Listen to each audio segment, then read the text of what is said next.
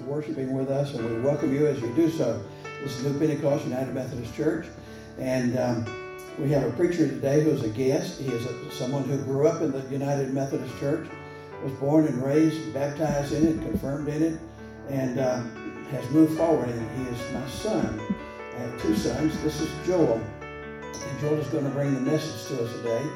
And uh, Joel is a very gifted preacher, and uh, I appreciate him. And he and his mom are, his mom and I are proud of him. And um, I, uh, I'm humbled by the fact that he is a servant of the Lord. When he decided to go into ministry, I decided not to be his mentor in that and, and the one who kind of helped him understand his call.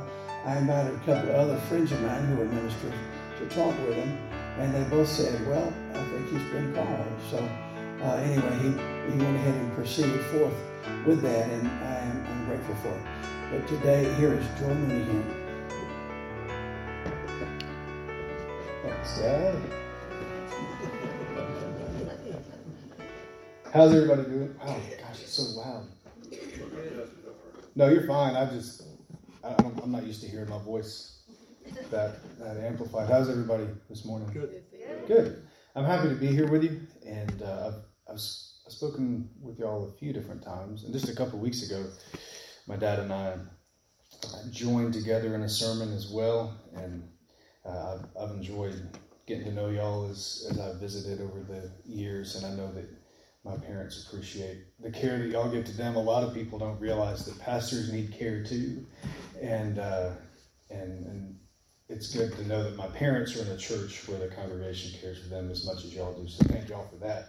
Um, it's holy. We're starting Holy Week, and it's the week leading up to the Passion of Jesus, His suffering on the cross, and ultimately His resurrection. Now, the interesting thing about Holy Week is that there's not a lot of practical application in it because we're just sort of remembering and reflecting on some events that happened that we kind of watch them unfold and there's there's not much for us to take away and do because it's already been done. We can't replicate in form or consequence the events of Holy Week because nothing that we do can ever be as great as what Christ did for us. And nothing we can ever do will ever have the same results of salvation and redemption for all of humanity. And so Holy Week is really about the work that Christ did on our behalf. It's not as much about what we do, uh, except there is something we'll come to at the end.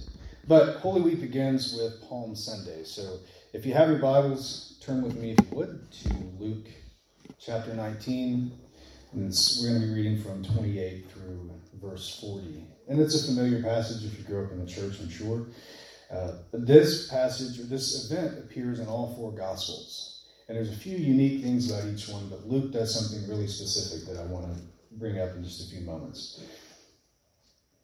Picking up in verse 28, Luke writes, And when Jesus had said these things, he went on ahead, going up to Jerusalem. When he drew near to Bethphage and Bethany, at the mount that is called Olivet, he sent two of the disciples. And he said, Go into the village in front of you, where on entering you will find a colt tied on which no one has ever sat. Untie it and bring it to me. And if anyone asks you, Why are you untying it? you shall say this The Lord has need of it. So those who were sent went away and found it just as he told them. And as they were untying the colt, its owner said to them, Why are you untying the colt? And they said, The Lord has need of it. And they brought it to Jesus, and throwing their cloaks on the colt, they set Jesus on it. And as he rode along, they spread their cloaks on the road. And as he was drawing near, already on the way down the Mount of Olives, the whole multitude of his disciples began to rejoice and praise God with a loud voice for all the mighty works that they had seen, saying, Blessed is the King who comes in the name of the Lord, peace in heaven and glory in the highest. And when some of the Pharisees in the crowd saw it, they said to him, Teacher, rebuke your disciples. And he answered, Surely I tell you, if these people were silent, the very stones would cry out. So, has anyone ever been to New Orleans before, by show of hands? Did, did you enjoy it? Sort of. I really enjoyed it. But uh, what's what's what's something you particularly remember about it? Smells. The smells. Who else? The food. The beignets. This. Uh, there's people have all kinds of different memories about New Orleans, and I've been a few times. And the first time I went was a. The first time you go anywhere is, is a pretty remarkable experience.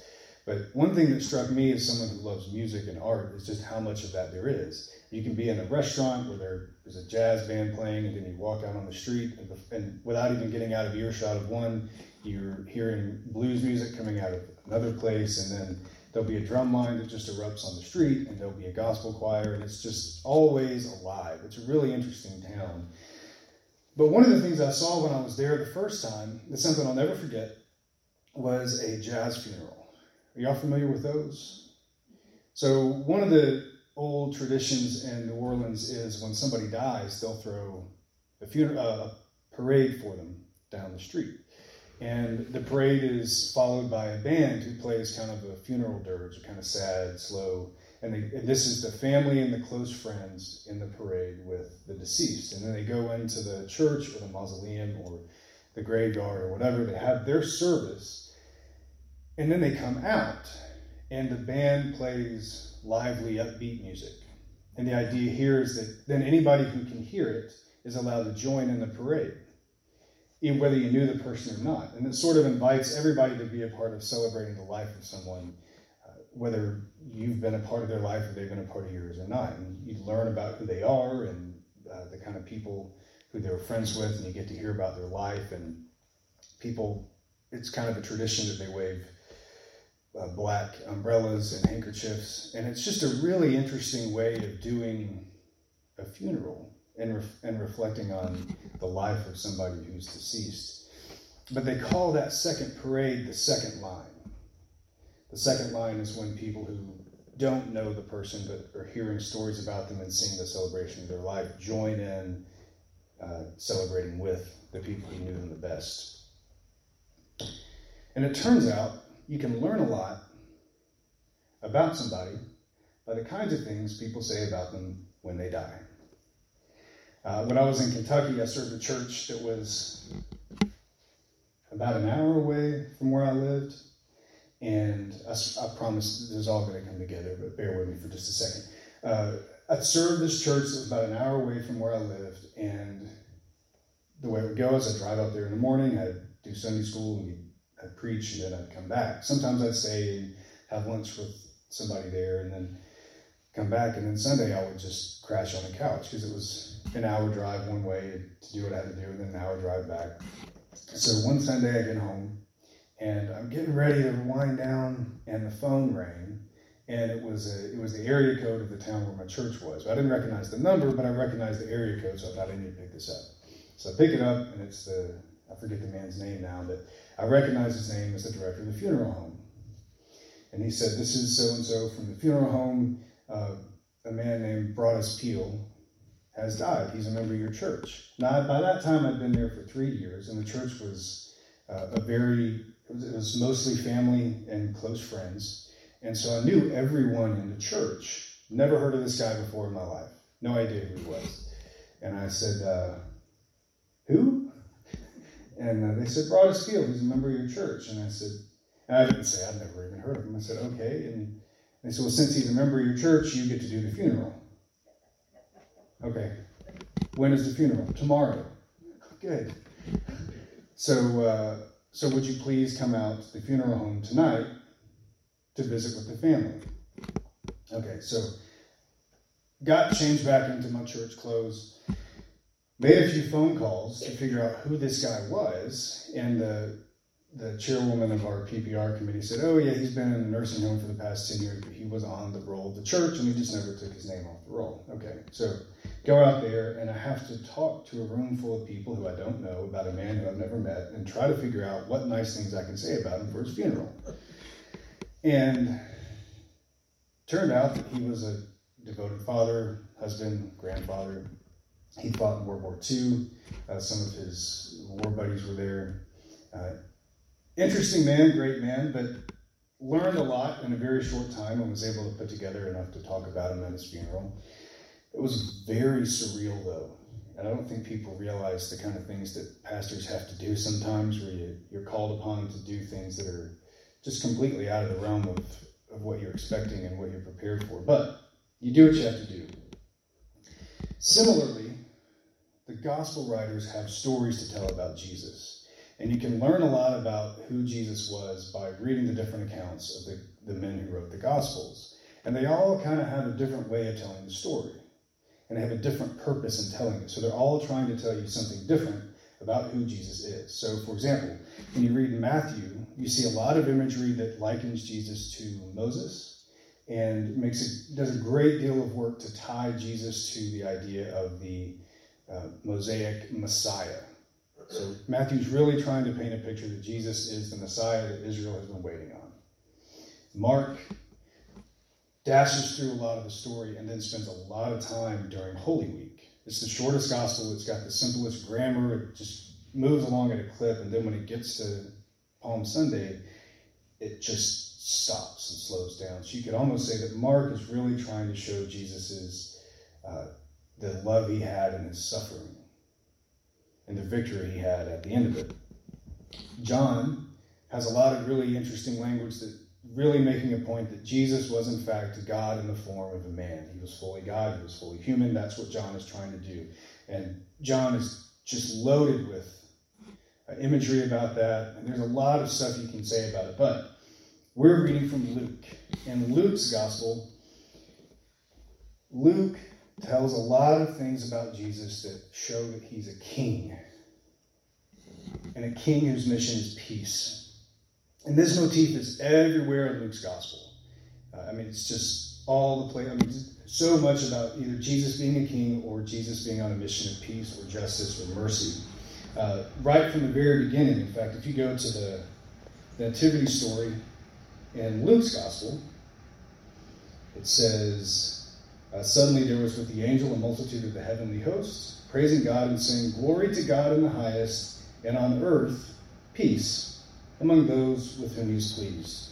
And then, interestingly, Luke is the only person who says this next thing of all the four gospel writers. In the triumphal entry, Luke says that the crowd said, Blessed is the King who comes in the name of the Lord, peace in heaven, and glory in the highest.